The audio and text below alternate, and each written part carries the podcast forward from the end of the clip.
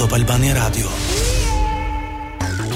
Yje, yje, Big Brother Radio, përshëndetje, përshëndetje, përshëndetje, miqe dhe dëgjues të dashur të Top Albania Radios dhe shikues, gjithashtu shumë të dashur të My Music TV në Digital Po e lë pjesën tjetër të vazhdimësisë së kësaj hapjeje të mbrëmjes së kësaj të shtune bashkëprezantuesit tim për sonte. Përshëndetje, jam Niko Komani dhe jam tepër i lumtur që jam në në krahun e Albanit edhe sot kur më ftoi isha kështu. Of course, jam aty për pak. Ma the dhe me video përgjigjen. Serioz, që në mëngjes serioz fare. Niko, mirë se vjen edhe uh, kjo është nga ato herë që ne të dy do të jemi më shumë komentues gjykues kritik deri në vdekje ë uh, dhe shikues të atyre uh, materialeve që janë përzgjedhur për ne apo të të gjitha sondazheve që janë hedhur në faqet zyrtare të Top Albania Radios kudo që ka shtrirje. Dhe kush ne të dy, dy binjakë. Dy binjakë, por do t'i japim hapësirë njëri tjetrit për të folur. Absolutisht. Unë me këtë hapësirën ti e di që jam mësuar. Ashtu po, e ke e, e ke mjaft të zgjuar. E kam. E kam familjare si që. Niko si je një herë? Ë mirë i çlodhur, Të them të vërtetën, um, unë që pas daljes së Kiarës dhe hyrjes sërish, ëm mhm. um, mm -hmm. mendoj se ka ndryshuar pak rutina ime uh, sepse kam filluar edhe uh, projektet e mia, pra nuk jam aq në thonjëza i fiksuar sa isha, pra të kontrolloja non stop edhe nuk e di pse sepse më mori dhe ritmi i punës sepse më erdhën shumë gjëra që unë i kisha lënë pas edhe ë në të vërtetë atë javë që Kiara ishte jashtë unë i nisa gjërat U takuat? Jo, ne nuk kemi takuar, ne kemi folur në telefon. Okay. Uh, sepse un deri, domethënë të mërkurën që mbaj mend që kam folur, pastaj un kisha projektet e mia jashtë Tiranës dhe ajo të shtunën, madje ditën që ka hyrë, më dërgonin njerëzit që hyri Kiara, isha zero i informuar. Isha tek punët. Mos i është rritur mendja Kiarës. Po jo more, pse? Pse ty të është rritur mendja? Se i shoh ato intervistat e tua Alban, por nuk të komentoj asnjëherë për, për gjërat që thua. Mirë tani un kam detyrën e ngacmuesit. Shaka, shaka, shaka. Po kam përshtypjen që duhet ta shtysh pak mikrofonin, nuk e di. Uh... Perfekt është. A tani e ke më mirë, duhet ta ngresh pak lart. Aha, okay, okay, oh, okay. Lëvizin. Yes. Ja, tani po pra. Po, po janë këto të rinjtë. Janë këto të rinjtë. Uh, mirë, Niko, ndonjë projekt i yti që ta heqim qafe çështjen me ty dhe pastaj të të shohim edhe sondazhet që janë hedhur për ditën e sotme. Kemi ndonjë gjë te ty në këto ditë? Momentalisht, domethënë këto ditë jam nesër do kisha xhirime faktikisht, po janë shtyrë për janë për në fillim javë oh? sepse nga koha se nuk i dihet kur kam një videoklip për për të xhiruar, është me Nora Istrefin, pas tre viteve, po tre viteve pas karantinës bashkëpunova dhe tani është e radhës, dhe uroj të dali diçka aq e bukur sa aso kohë. Pastaj projekte janë të plota, janë të tjera, se po thash të plota, me Ronelën sepse duhet mbyllim gjithë gjysmën tjetër të albumit me videoklipet, që kështu me Ronelën aty. Do të ketë po, po, po, uh, vazhdimësi. Mirë, uh, Alisi kam përshtypjen do të na ndihmojë. Alisi dhe DJ Roy janë dy bashkudhëtarët tanë përgjatë gjithë mbrëmjes. Dhe është një pyetje e hedhur në Instagramin e Top Albania Radios ku mendon ku thuhet se mendoni se sjellja e Luizit ndaj Kiarës uh, e ka një arsye të fortë dhe duhet të presim një surprizë sonte. Tani Niko, Se të kemi kapur fill aty ku të dhemb dhe, ku të djeg më së shumti. Këto ditë kanë qenë të vështira për Kiarën, për hir të lojës që Luizi ka bërë ndaj saj edhe për hir të surprizës së madhe që pritet sonte. Surprizë e cila mund të rezultojë për mirë, mund të rezultojë për keq. Gojët e liga si qesh. Sepse në të njëjtën kohë kam bërë dhe unë një pyetje sot tek uh, Instagrami im dhe shumica. Çfarë thuhet aty? Uh, këtë a do i propozojë sot Luizi Kiarës, nuk e di njerëz, unë Apo më thonë ik nga intervista çoji fustanin Kiarës, se mendojmë se jemi shumë afër faktikisht. Mund të hyj në shtëpi te Kiara. Po, po mendoj që do jetë kjo propozim. Me, nuk e di. Realisht mendon që mund të jetë një propozim për martesë? Po mendoj dhe unë si të gjithë të tjerët. S'e di, mbase. Edhe bën vaki, po mirë, nëse do të ishte, hipotetikisht, ë uh, çfarë mendon që do të shkaktonte në jetën e Kiarës një një propozim kaq i beftë, le të themi se. Nuk e di. Kushtet që janë zhvilluar. Në të vërtetë, uh, unë më kanë pyetur dhe miqtë e tjerë faktikisht, uh, se çfarë mendimi kam unë nëse ndodh kjo gjë. Nisu nga vetja. Unë jam shumë i surprizë, domethënë nëse do të mua një gjë e tillë, pa futur Nikon po si si gjendje emocionale, do isha shumë i surprizë, nuk e di. Nuk di si do reagoja. Nuk di si do reagoja. Nuk e uh, absolutisht nuk do reagoja keq, por nuk e di si do reagoja. Shiko, sepse uh, është një surprizë e madhe që ajo as nuk mendoj që i shkon në mendje momentalisht. Mm. Kjo gjëja që po i ndodh. Edhe përtej gjithë kësaj jave që po i ndodh kjo si si lojë nga nga Luizi me produksionin, ë uh, Nuk e di. Thika me dy presa në këtë mes është fakti që Kiara uh, për mirë apo për keq iu desh të dilte nga shtëpia dhe uh, kjo ishte dhe arsyeja që e bëri të kishte dijeni të thellë lidhur me mendimet e gjera të publikut për Luizin, për fanatizmin që ata e mbrojnë. Kështu që nëse ndodh një propozim, po e marrim Në kulmin e kësaj surprize. Më shkoi mendja në atë që do të pyesësh. e di, je shumë i shkathët për të menduar. A mendon që do detyrohej të thoshte, të thonte një po? Të përgjigjej me një po përfundimtare, vetëm për hir të presionit ah, të madh jo, psikologjik? Jo. Jo. Mund të thotë dhe jo thua?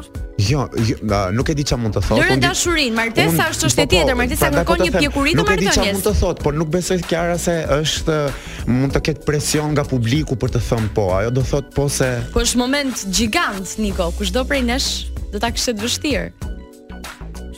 Mendoj që nuk ka presion nga publiku. Nëse ajo do thotë po, edhe do thotë po, do ta thotë po pa pas edhe një mendim nga mbrapa, ta bëj për të qenë e pëlqyera e publikut. Do ta thotë po se Jo për pëlqim, po nëse thotë jo, u kryqëzua ama.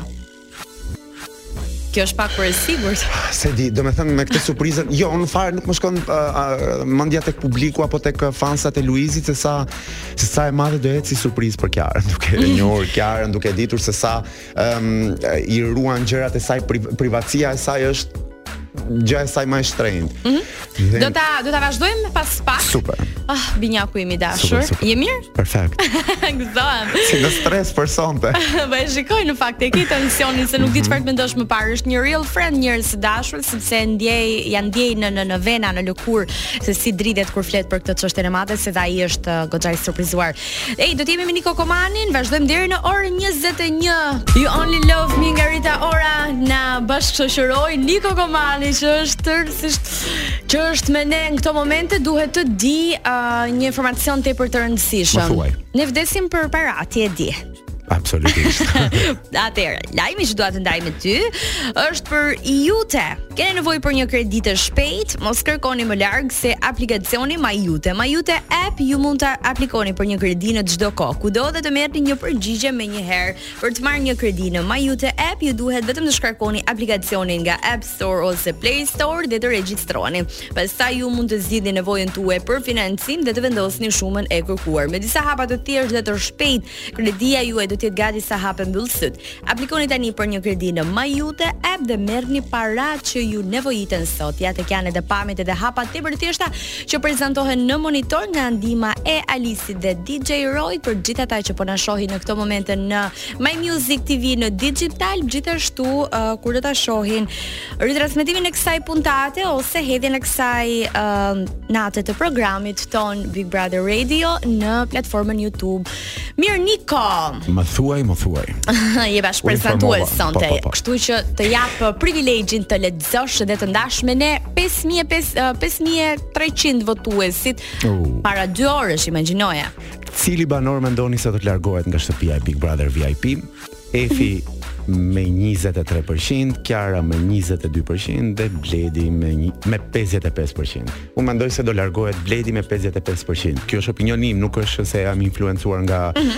uh, polli, por uh, mendoj që publiku e do akoma Efin me Kiarën brenda. I shikon akoma si rivale që mund të sjellin show. Po.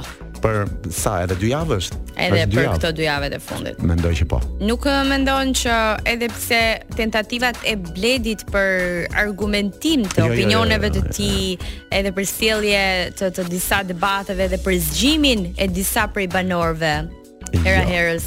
Jo. Nuk janë aq të forta. Të paktën nuk e them jo se unë kështu e mendoj, e them jo sepse duke parë të tjerët Efi dhe Kiara njerëzit akoma duan e adhurojnë këtë dramën që nuk e di pse, po e mhm. adhurojnë shumë. Ndërkohë është e çuditshme në fakt se si pas uh, rifutjes së tyre në Big Brother, që të dyja lojtaret edhe Efi edhe Kiara kanë patur uh, një ndarje të madhe të publikut në dy anë, nga ata në ata që realisht i duan dhe i mbështesin dhe në ata që gati gati i urrejnë. Jo, Se jo gati gati i urrejnë, po i urrejnë. I urrejnë, ha. I urrejnë shumë. Është uh, komentet janë lënë shumë për të dëshiruar për për nivelin e e e asaj që përcjellin, jo vetëm për çështje mesazhi, por edhe për uh, forcën e mllefit që që vjellet nga nga këta njerëz, por për Efin së fundmi kam parë që i ka followersat të blerë, këto faqe që merren me me këto mm, zhvillime. Nuk e di, nuk e kam parë këtë gjë, po. Jo, po, po ta them unë. Ëh, mendon që kur dalin nga formate të tilla, për shembull ndoshta edhe nga Përputhen, që kanë një zhurmë, blejnë dhe followersa?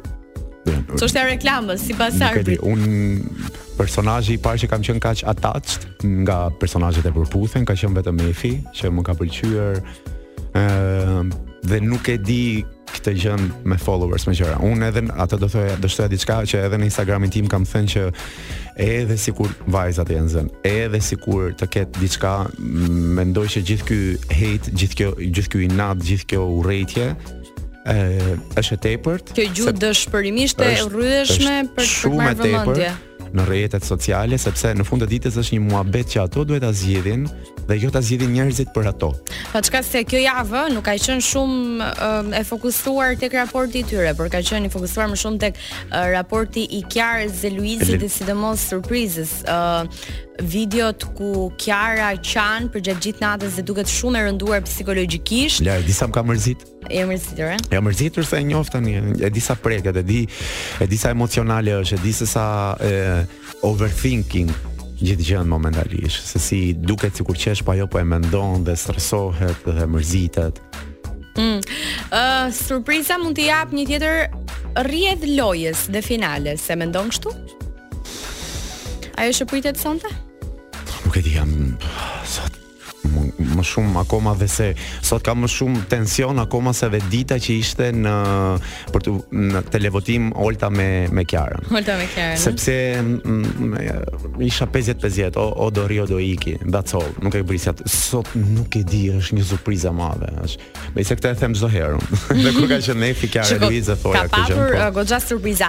Mirë, nga ana tjetër uh, lufta për finale për banorët e rifutur në në pjesën e dytë të të edicionit, le të themi apo të programit, mm. të gjithë. Ti të uh, lejohet të thuash për shembull top 4-ën tënde të preferuar apo jo? Po më lejohet, si okay. jo. Kështu e di un. të preferuarit, mendoj që Top Albania na ka dhënë gjithmonë hapë hapësirë mendimi të jo, lirë, jo, kështu jo, që. Jo, absolutisht, mbase nuk e ke shprehur, prandaj. O un jam me Nitën më po. ah, okay.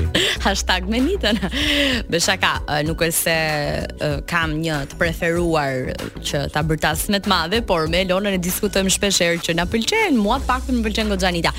Pyetja ime do shtrohej mes Efit edhe Kiarës si uh, dyshe potenciale, aq më tepër nëse sonte largohet Bledi, janë realisht dy vajzat kokë më kokë të cilat luftojnë për uh, të vetmin vend në finale. Hiqe dëshirën personale. Hipotetikisht e marrim nëse nuk shkon Kiara në finale, çfarë mendon që do çfarë mendon që e ka penguar për shembull? Dhe vendimi që Kiara nuk shkon. Po Kiara do shkoj. Ta them. Mhm. Mm mendon që absolut do shkoj? Po. Mendoj që po sepse e, e para e ka merituar të shkojë në finale. ë uh, ka dhënë 100% qenien e saj. Jo se Efi nuk e ka dhënë, po ka patur një histori shumë të bukur dhe të vështirë në të njëjtën kohë, të vështirë për arsye se ka qenë para gjithë publikut, kupton? Fati e deshi që të shkojnë të dy si çift thua? Mendoj që po. Është shumë e bukur, nuk e di, shumë vetëm që mendoj tani emocionohem. që ato të dy. Në finalet e mëdha kështu me me drita me ngjyra me surpriza, do t'i shkonte një çifti. Pa lëre sikur të janë vetëm ato të dy. Në fund. Në fund. Sa është aq bukur ajo, është pak më emocionuese se sa ti bëhet uh, pak më individuale situata. Absolutisht, po gjithsesi mendoj se Big, Big Brother ka qenë plot surpriza dhe bravo. Meqë po i përmendje të dy, ja tek do të vijë edhe surpriza e parë e Luizit për Kiarën është uh, një prej materialeve muzikore që shkëlqen në top list, nuk e di prej sa kohë është tanimë që prej lançimit të saj. Me ty Luizelli rikthehemi pas pak në Big Brother Radio në pjesën e dytë të programit. Big Brother Radio në Top Albania Radio na rikthen në pjesën e dytë të programit e ndërkohë ajo që dua të ndaj me ju në këto momente ky ishte uh, celulari i Nikos. që nuk rri një sekondë në vend. Megjithatë, megjithatë, janë më shumë se mbi 500 pika Easy Pay dhe Ria Money Transfer në të gjithë Shqipërinë për të gjitha Ato çfarë ju kërkoni për çfarëdo lloj shërbimi nga më i thjeshti deri tek më i komplikuari. Unë dua të ndaj me ju një version, fakt që është dhe versioni web i këtij aplikacioni. A e dini se aplikacionin EasyPay mund ta përdorni edhe nga kompjuteri juaj? Imagjinoni sikur jeni duke punuar përpara ekranit të kompjuterit dhe laptopit dhe kujtoheni për të gjitha pagesat e faturave që duhet të kryeni. Mjafton të futesh në versionin web të aplikacionit që mund ta aksesoni shumë lehtë nga faqja zyrtare easypay.al dhe mund të paguani në të mbi 50 shërbime në vetëm pak sekonda. Mirë, kam përshtypjen që tashmë uh, Besoj kemi ose disa përgjigje që publiku ka dhënë, mm -hmm. ose një tjetër sondazh ose ndonjë video, djemt na ndihmojnë. Mirë, ja, është janë disa prej përgjigjeve uh, të pyetjes që ishte shtruar pak më parë, mendoni se do të ketë një surprizë. Po, sot martohet çifti. Propozim. Po mhm. sigurisht, normal që po. Patjetër që po. është Niko Sikleti këtë mbrëmje. Nuk është Niko Komani, është Niko Sikleti. Ë? Nuk e di. Çfarë ke mo Niko? Do kisha të njëjtin stres edhe sikur ta dija gjënë, se unë nuk di përgjigjen, nuk di gjithë gjënë, nuk di reagimin, nuk di ton.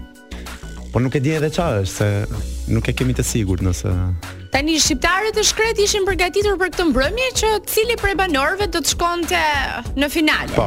Luizi apo Dea? Po, Luizi. Tani tani deri diku lufta dukej e fituar mes Luizit edhe tani na ka zënë heshtja. Ja te ke.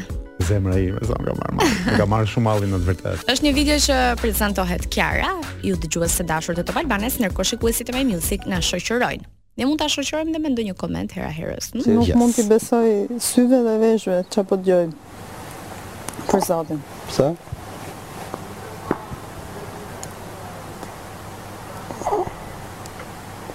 Dhe kjo të bën me qesh? Jo, më bën me qesh me veten. Pse? Ça situate do jetë? Ça situate do jetë? Qesh për mos të qarë. Qesh, qesh që mos qaj.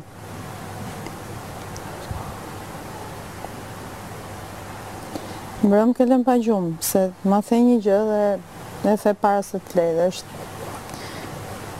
shumë keq e gjëmë. Po sonte? Po sonte? Ça sonte? Do flesh? Nuk e di. Ama, dhe ma kanë dhoni. Mm. Ah. Ka mbetur pa gjumë Kiara gjithë këto net në fakt edhe uh, kur e fokuson kamera ah, pra. është uh, e trishtë për ta parë në atë gjendje sepse uh, ka nga ata skeptikë të cilët mendojnë që ajo mund të jetë bërë pjesë me apo pa vetëdije e lojës së Luizit dhe e, beson aq fort tek ai sa mund të presë që ka një Hm, e ka një zgjidhje, por ka edhe nga ata që çfarë nuk pritet nga Luizi, kështu që mund ta presë edhe këtë.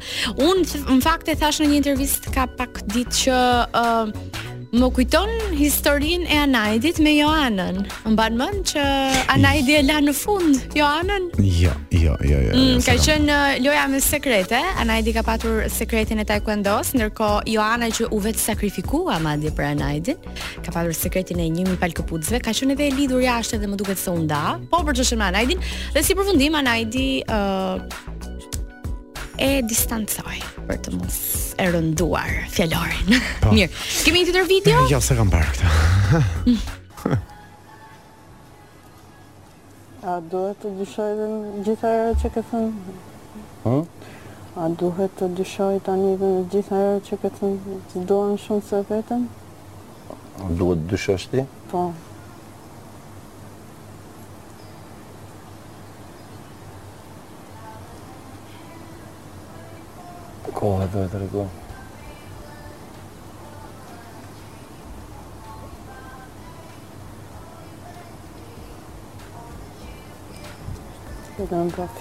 Një heshtje e pllakosur, Niko.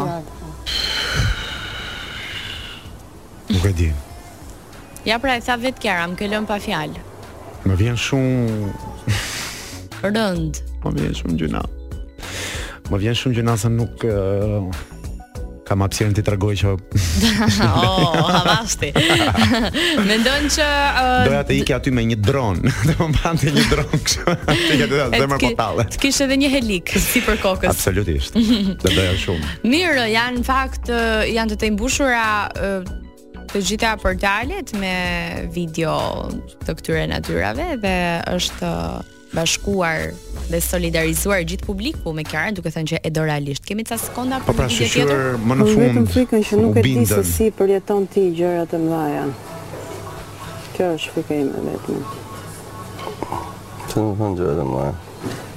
Gjërat e mëdha në përgjithësi. Ti si i përjeton gjërat e mëdha? Me këmbë në tokë. si bircap që është? Më duhet thënë që nuk ka dalë nga vetja Kiara, ëh, edhe pas gjithë kësaj situate, po e bluan me veten, por nuk ka dalë nga vetja. Jo. Fare e fortë dhe nuk është hera e parë që e shikoj në një situatë pak të tensionuar se dhe me Efin uh, atë në asnjë një moment ajo nuk doli nga vetja. Durimin dhe qëndrimin e ka pikën e saj të fortë. Mirë, uh, vijmë tek një tjetër. Dhe pastaj dua t'i them njerëzve që që thonë ajo nuk ka luajtur, ka luajtur dhe dhe dhe mirë madje. Dhe ka luajtur dhe shumë mirë madje sepse të kesh këtë durim, nuk e di bravo i qoftë, unë në ditën e tretë do më kishte ikur durimi. Me këto që ndodhin aty brenda. Aq aq, nuk e, eh, ose e dyta po të kishin mbajt me të mirat, po, po. të kishe pas një shok. Niko, I love you.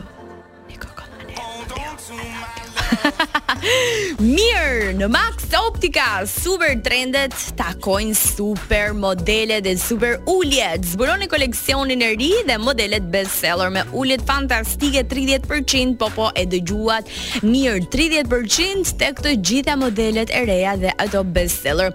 Mos e humbisni mundësinë për t'u bërë pjesë e trendeve më të fundit të markave Prada, Gucci, Tom Ford, Chopard, Versace dhe shumë të tjera. It's Versace, not Versace. Këto super oferta janë të vlefshme në të gjithë rrjetin e dyqaneve Max Optica si dhe online në www.maxoptica.com. Mos harroni që kjo super ofertë është për një periudhë të limituar. Max Optica shumë modele, shumë zgjedhje. Niko, uh, nuk e di nëse ti e di, por unë jam pak qorre. Të kam ndjekur. Për veten time po. e them këtë fjalë, sigurisht nuk e them për askënd tjetër, por kam probleme të theksuara me shikimin, mirë që m'i vendosin këto shkronjat në monitor sa koka ime se përndryshe, përndryshe i lexojnë vetë. Është e vërtetë. Këtë e lexojmë pak. Uh... Edhe një herë kujtojmë sondazhin i cili është kryer vetëm 2 orë është hedhur në platformat sociale të Top Albania Radios dhe kanë votuar pothuajse 6000 votues, imagjinojeni për vetëm 2 orë. Uh, cili prej banorëve mendoni se largohet përqindjen më të madhe uh, të votuesve e ka marrë Bledi fatkeqësisht për t'u larguar. Ora të pyeta, ti po. cili mendon se ti më pyete mua? Jo, nuk e di pse do doja Efi në fakt, por mendoj se potencialisht është Bledi. Pse Efi? Po, Uh, nuk mendoj që hyrja e dytë i dha ndonjë zhvillim shumë të madh. Mendoj që mbeti gjithmonë një marionetë në duart e Luizit. Ai ja dha vëmendjen, ai duket që ja mori dhe nuk pati kurrë fuqinë dhe potencialin për për t'iu kundërvënë.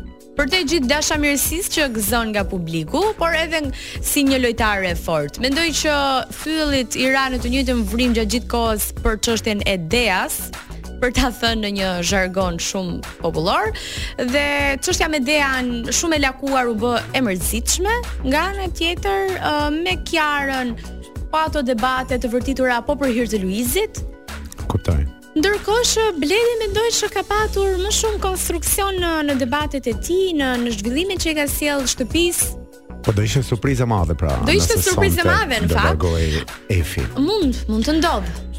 Mm. Kemi një video tjetër, nuk e di nëse kemi një video tjetër për të komentuar, çfarë kemi një po. minutë e pak uh, oh. së fundmi.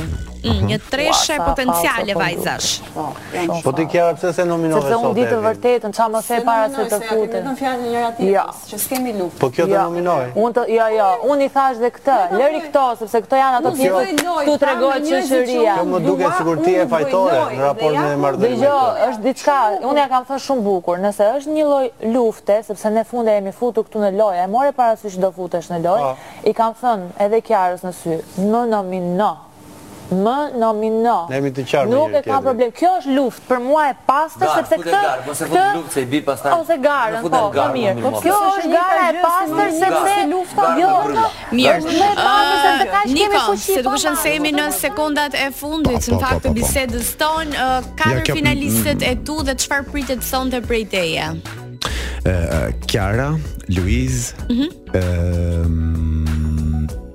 Dea dhe Qetësori. E mendon Qetësorin, ë? Po. Do doja një. Nuk e mendoja, nuk i mendoja Dean dhe Qetësorin deri para mm, një muaji. Një muaj mm, se nuk e di sa Dea nuk e Qetësori. kishte menduar një 80% e shqiptarëve, por ja që por që triumfoi. Po, po, po, po. po. Na mbaroi dhe koha. Ah! Ëh? Niko, çfarë do të ndodhë sonte? E fundit. Eh, da, Mund t'ju them vetëm që Kiara është e veshur me Dolce Gabbana kaq. Oh, Po. Ç'ishte ky lajm i po, fundit? Ç'ishte lajm i fundit? Okej. Okay. Break my soul është e fundit që ju shoqëron përzgjedhur nga DJ Roy, vjen Beyoncé me një prej të shkëlqyerave të saj nga albumi i fundit Renaissance. Miq të dashur, shumë faleminderit për vëmendjen tuaj edhe mbrëmjen e kësaj shtune. Rendni tani për të parë Prime, i cili fillon vetëm në pak sekonda. DJ Roy, Alisi, shumë faleminderit që jeni gjithmonë në, uh, në krahët e mi. Dëgjues të dashur të Top Albanias dhe shikues të My Music, faleminderit shumë. Ritakohemi, ridëgjohemi ditët në vijim. Ciao.